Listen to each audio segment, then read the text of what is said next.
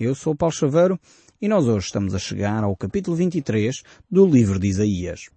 E aqui neste capítulo 23 vamos continuar a ver algumas declarações de Deus, sentenças de Deus, sobre algumas das nações que estão ali ao redor da nação de Israel. Cada uma destas nações representava de alguma forma uma filosofia de vida, um sistema de valores, que muitos deles eram contrários àquilo que Deus havia estabelecido para o seu povo, aquilo que Deus queria para, no fundo, para a humanidade.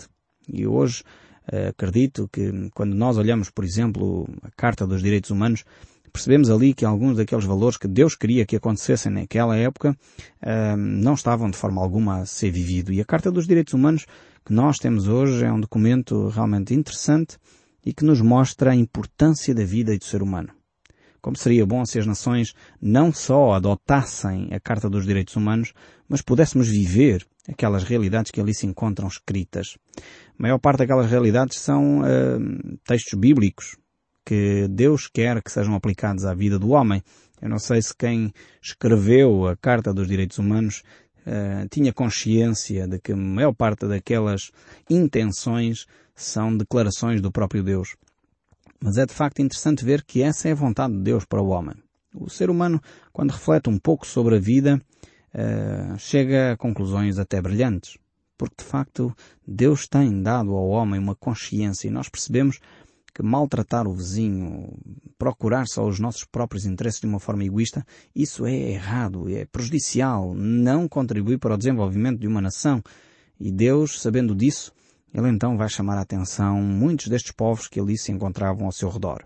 Nós vimos já que Deus falou acerca da Babilónia. Babilónia ainda não era a superpotência que se veio a tornar algum tempo mais tarde, algumas décadas mais tarde, mas Deus fala ali, a Babilónia representa a falsa religiosidade, representa a idolatria, representa o orgulho um, e a ostentação. A Babilónia tinha esta, esta imagem nas Escrituras. Depois encontramos ali um outro aspecto que é a Palestina, que representa a religião, uma, uma religião verdadeira que se foi afastando gradualmente de Deus. Começou bem, mas terminou mal. E talvez, se calhar, nós conseguimos identificar isso até na nossa própria nação. Começamos a ver um cristianismo que começa relativamente bem, mas que cada vez mais se vai embranhando em políticas, se vai embranhando uh, em vidas uh, e tradições e, enfim, história, uh, coisas preparadas pelos homens que não têm nada de Bíblia, não têm nada de vida espiritual. Talvez esta, esta segunda, segunda representação aqui, a Palestina, tinha esta, esta conotação forte. Depois temos um, um terceiro, terceiro país, uma terceira nação, que é Moab, que representa a religião formal, das cerimónias, mas vazia de conteúdos. Depois temos Damasco, que representa os compromissos que se fazem sem ser em Deus.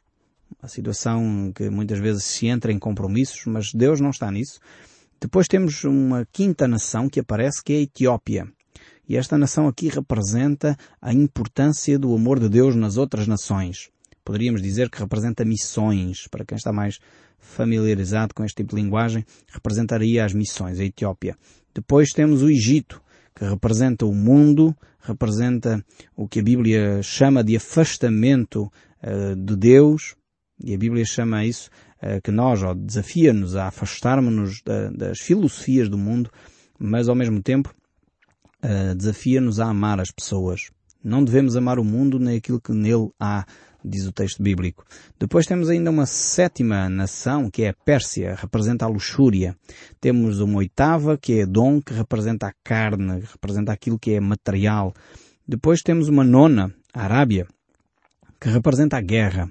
Representa muitas vezes a atitude de, de ódio que as pessoas vão manifestando. Depois temos uma décima nação, que é o Vale da Visão, que representa Jerusalém, por um lado é utilizada esta expressão lá, mas representa também um, uma religião que se tornou política. Deixou de ser vida espiritual para passar a ser política, para passar a ser poder, para passar a ser manipulação, influência. Depois temos ainda a décima primeira, que é Tiro. Tiro, que representa o poder comercial e económico. Representa, no fundo, o materialismo, o tipo de sociedade em que nós hoje estamos muito envolvidos. E de facto é, é interessante ver uh, estes, estes cenários aqui no livro de Isaías. Nós estamos então no capítulo 23 e eu gostava então de ver aqui o verso 1. Diz assim, sentença contra Tiro, e é onde nós nos encontramos agora. O Ivai navios de Tarsis que está assolada, a ponto de não haver nela casa nenhuma, nem ancoradouro. Da terra do Chipre lhes foi isso revelado. Aqui temos eh, uma descrição de Tiro. Uh, nós ouvimos pela história universal, certamente você que estudou uh, conhece um pouco da história dos fenícios, ouviu falar deste povo que conquistou todo o mar Mediterrâneo, desenvolveu uh, sistemas de navegação extremamente elaborados e Tiro era a principal cidade de onde se saía. Inclusive temos aqui a palavra Tarsis, que aponta para a Península Ibérica. Eh, esta expressão aqui representava a Península Ibérica naquela altura. Temos aqui então, vemos que eles vão chegar a casa destas viagens fantásticas que fizeram pelo Mediterrâneo e vão ficar pasmados com o que está a acontecer. O verso 2 diz, calai-vos moradores do litoral, vós os que uh, são os mercadores de Sidom e enriqueceram navegando pelo mar. Através das vastas águas vinha o cereal dos canais do Egito, da ceifa do Nilo, como a tua renda, Tiro, que vieste a ser a feira das nações. Vemos aqui a descrição do aspecto uh, que este território tinha, de facto, os momentos áureos dos fenícios, uh, da cidade de Tiro, em que eles conquistaram ra rapidamente o mar Mediterrâneo através de sistemas de navegação mais elaborados. Estamos a falar de, de períodos por volta dos anos 700, eh, 600 antes de Cristo, portanto, um período bastante antigo. E aqui temos, de facto, os primeiros, os primeiros grandes assuntos sobre a navegação. Depois temos o verso 4 ainda, deste capítulo 23. Envergonha-te, ó Sidom, porque o mar, a fortaleza do mar, fala, dizendo, não tive dores de parto, não dei à luz, não criei rapazes, nem eduquei donzelas. Quando a notícia a respeito de Tiro chegou ao Egito, como ela se angustiaram os homens. Aqui temos uma visão, apesar de há muitos milhares de anos atrás, uma visão do problema da economia global. Uh, não sei se está a perceber o que é que está a acontecer aqui.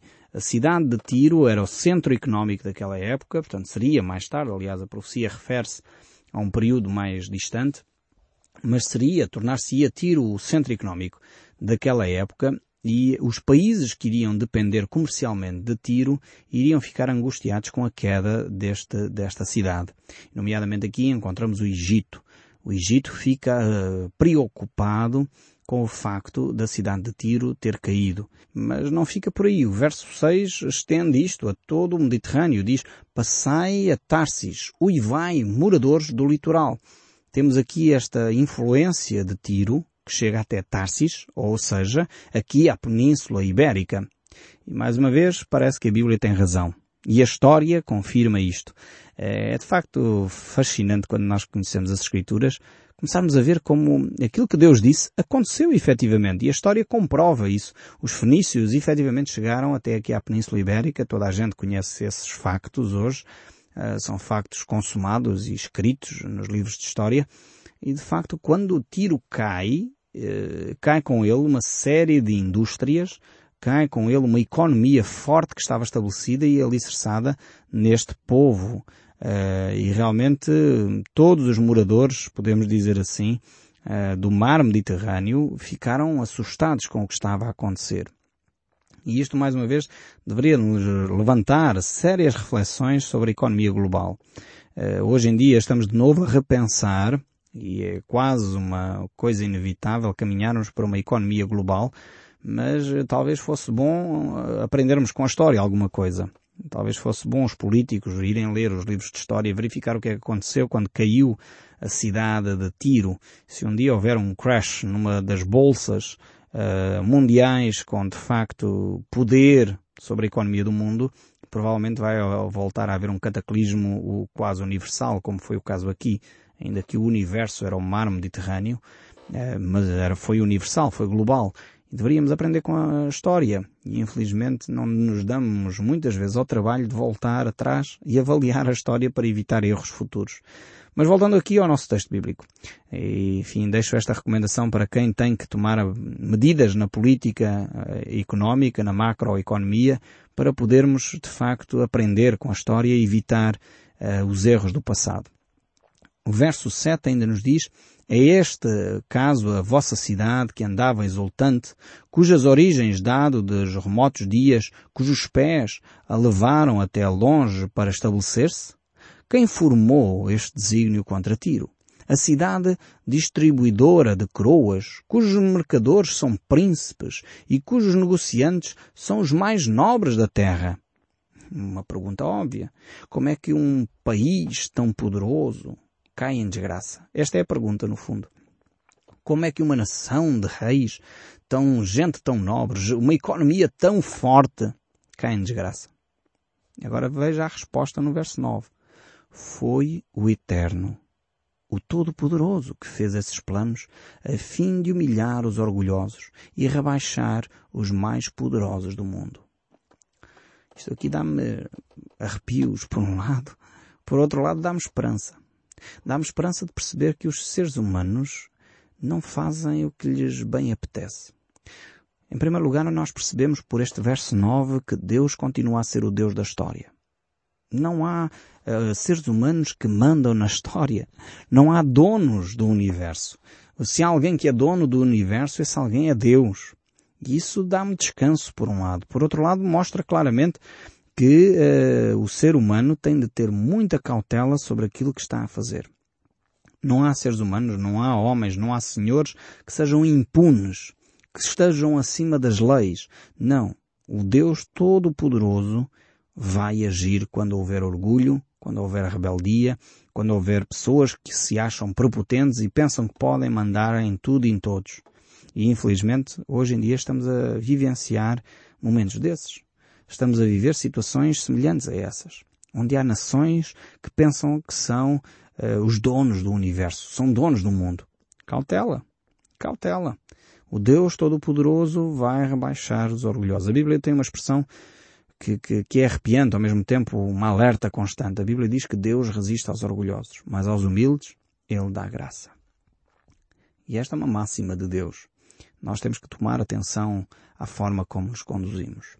Verso 10, voltando aqui ao texto bíblico no livro de Isaías, verso 10 diz, Percorre livremente como o Nilo a tua terra, ó filha de Tarsis, já não há quem te restrinja.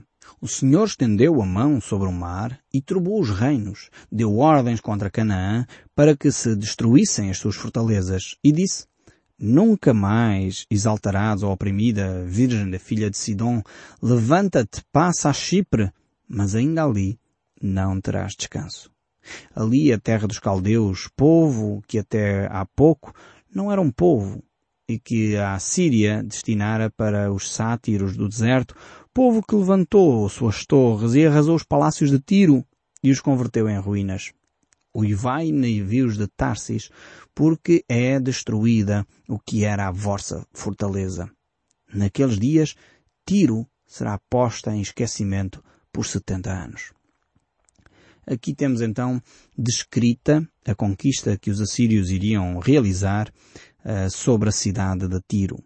Aquela região ficou completamente diferente uh, depois desta invasão. A cultura foi mudada, os povos foram mudados. Os assírios tinham uma política de conquista uh, muito diferente daquilo que depois, mais tarde, os medo-persas vieram a fazer. Os assírios tinham uma política que era, pegavam, assim como os babilónios, pegavam nos povos conquistados e espalhavam-nos pelo resto do império. E esta era a tática para não levantar depois contra-reações eh, à, à, conquista. E realmente aquilo que aconteceu em Tiro foi então, assim como com Israel, eles ficaram no esquecimento durante 70 anos. Esse foi o período de cativeiro também da nação de Israel. E o verso 17 prossegue. Findos os 70 anos, o Senhor atenderá para Tiro e ela tornará ao salário da sua impureza e se prostituirá com todos os reinos da terra. O ganho e o salário da sua impureza serão dedicados ao Senhor. Não serão entesourados, nem guardados, mas o seu ganho será para os que habitam perante o Senhor, para que tenham comida em abundância e vestes finas. Vemos aqui, de facto, é esta secção que termina aqui e começa o novo capítulo, capítulo 24, onde vai trazer mais reflexões e sentenças sobre as nações ao redor. Quando uma nação começa a viver uma vida corrupta, como nós vemos aqui neste capítulo 23 sobre a cidade de Tiro, normalmente ela mantém esse perfil, mantém essa atitude. E nós vemos que mesmo depois de se terem espalhado, depois de Deus as trazer de volta, continuam com atitudes de rebeldia contrárias à vontade de Deus. Mas entramos agora aqui numa nova secção, do verso 24 até o verso 36. E aqui vamos entrar numa secção que nos aponta para um futuro, para um futuro ainda mais longínquo do que este das profecias, porque Isaías estava a profetizar, algumas delas teriam concretização ainda durante a vida de Isaías, outras teriam concretização 100 anos mais tarde e outras eh, por volta desses mesmos uh, tempos. No entanto, agora aqui, a partir do verso 24 a 36, nós vamos encontrar uma, um apontar, um, um quadro que nos revela um pouco mais do futuro. Um futuro que está descrito então no livro de Apocalipse. E temos normalmente que conhecer muito bem o Velho Testamento, as profecias do Velho Testamento, quando entendemos o livro de Apocalipse. Não é que o livro de Apocalipse seja muito complexo ou muito difícil de entender, mas temos de ter eh, o conhecimento, no fundo, daquilo que está escrito no resto da Bíblia. Se não tivermos esse conhecimento, é como se estivermos a ler um romance e vamos ver o fim, eh, quer dizer, não percebemos muito do livro se passarmos logo para a conclusão. E o livro do Apocalipse é como se for a conclusão da Bíblia, podemos dizer assim. Então necessitamos compreender o resto da história, compreender muitas das metáforas que estão a ser usadas uh, e algumas delas vamos entendê-las aqui no livro de Isaías e mais tarde no livro de Ezequiel e Daniel vamos ter muito mais pormenores sobre aquilo que uh, representa o livro de Apocalipse. Mas vejamos então alguma destas profecias que têm cumprimento ou terão cumprimento ainda no futuro. Diz assim o verso 1. Eis que o Senhor vai devastar e desolar a terra, vai transtornar a sua superfície e lhes dispersar os moradores. Agora aqui entramos numa fase de um julgamento global, podemos dizer assim. Hoje em dia, cada vez mais nos preocupamos com a poluição global, com a nossa terra e, de facto, muitas destas profecias que fala aqui que Deus vai executar Uh, temos que perceber que algumas delas Deus está a executar através dos homens. Uh, outras verificamos que de facto Deus permite que os homens façam determinadas coisas e dessa maneira Deus está a executar o seu plano também. Quando aqui diz que a terra será desolada, que a terra será devastada, infelizmente nós já começamos a perceber que isso está a acontecer. É necessário que nós nos arrependamos. Uma profecia não é uh, algo que Deus decretou e quer o homem se vir para a direita ou para a esquerda, uh, vai inevitavelmente acontecer. Não é bem assim. Há alguém que definiu um dia, e achei interessante essa definição, uh, as três vontades de Deus. A primeira é a vontade permissiva de Deus. Ou seja, Deus, em determinados momentos, permite que determinada coisa aconteça, ainda que não seja essa uh, claramente a sua vontade. É uma vontade permissiva. Uh, por exemplo, uh, Deus pode querer que eu não morra, não é? Mas, no entanto, se eu me lanço de uma janela do quarto ao quinto andar, provavelmente eu vou-me partir todo e provavelmente irei parar ao hospital no mínimo, ou talvez possa mesmo morrer. No entanto, não era essa a vontade de Deus. Então esta é a vontade permissiva de Deus. Depois temos a vontade expressa de Deus. Ou seja, Deus diz na sua palavra determinadas coisas. Por exemplo, Deus diz na sua palavra que não quer que nós mintamos uns aos outros. Então esta é a vontade expressa de Deus. E depois temos a vontade de Deus, que é aquela vontade soberana. Essa vontade é incontornável. Ou seja, viremos nós para a direita ou viremos nós para a esquerda, vai acontecer. Por exemplo, a vinda de Cristo. A segunda vinda de Cristo, quer a gente goste ou não goste, vai acontecer. Uh, outros textos que nós encontramos aqui são vontades expressas de Deus. Deus gostaria que o homem se arrependesse, não gostaria de executar determinadas profecias, mas uh, se o homem não viver de uma forma uh, a se arrepender e mudar de caminho, provavelmente essas profecias irão acontecer mesmo. Essa é a vontade expressa. E nós estamos a trabalhar aqui com a vontade expressa de Deus. Aqui verificamos que Deus está a dizer que se o homem não se voltar para Ele, não se arrepender, provavelmente a terra irá ficar desolada. E hoje já verificamos isso. Quando o homem é egoísta e só pensa em si próprio e só quer fazer as coisas à sua própria maneira, por isso não se preocupa com os consumos das energias, não se preocupa com a utilização do seu carro e o, gasto de combustíveis, porque afinal ele tem dinheiro, pode gastar o dinheiro que quiser. Isso é uma atitude de, de, egoísmo, de orgulho, é o pensar só em nós próprios. Isso leva, como é óbvio, o mundo a desgastar-se, a ficar uh, esgotado. Eu não sei se vocês uh, viram há pouco tempo um filme que circulou por aí, eu acho que vale a pena, se não viram, alugar o DVD ou comprar o DVD, uh, o Verdade Inconveniente. Um filme produzido por um ex-candidato à Casa Branca, Hal Gore, e de facto ele apresenta-nos como nós, seres humanos, podemos contribuir de uma forma terrível para que estas profecias de Deus, uh, infelizmente, se venham a realizar desgastando e devastando o nosso planeta. Certamente podemos mudar o rumo das coisas se nós tivermos a humildade e a sinceridade de mudarmos alguns dos nossos comportamentos e pedirmos até perdão a Deus por algumas das coisas que temos vindo a fazer. O verso 13 continua a dizer, porque será na terra, no meio destes povos, como o varejar da oliveira e como o rebuscar, quando está acabada a vindima. Eles levantam a voz e cantam com alegria por causa da glória do Senhor e exultam desde o mar. Por isso glorificai ao Senhor no Oriente e nas terras do mar, ao nome do Senhor Deus de Israel. Eu pessoalmente aguardo muito este dia. Este dia onde o nome de Deus vai ser glorificado. Este dia onde Deus vai estabelecer um período de paz e harmonia sobre a terra. Onde Deus vai estabelecer a justiça social de uma forma inigualável na história da humanidade. Este dia certamente as pessoas irão cantar com alegria, irão ter alegria no seu coração, glorificar o nome de Deus. É o desejo sincero do meu coração para a sua vida já. Nós podemos começar a viver um pouco disto agora mesmo. Não tem a ver com as circunstâncias, tem a ver com a nossa relação com Deus. E eu espero sinceramente que o som deste livro continue a falar consigo, mesmo depois de desligar o seu rádio, e que Deus o abençoe ricamente. Esse é o seu desejo. E até ao próximo programa.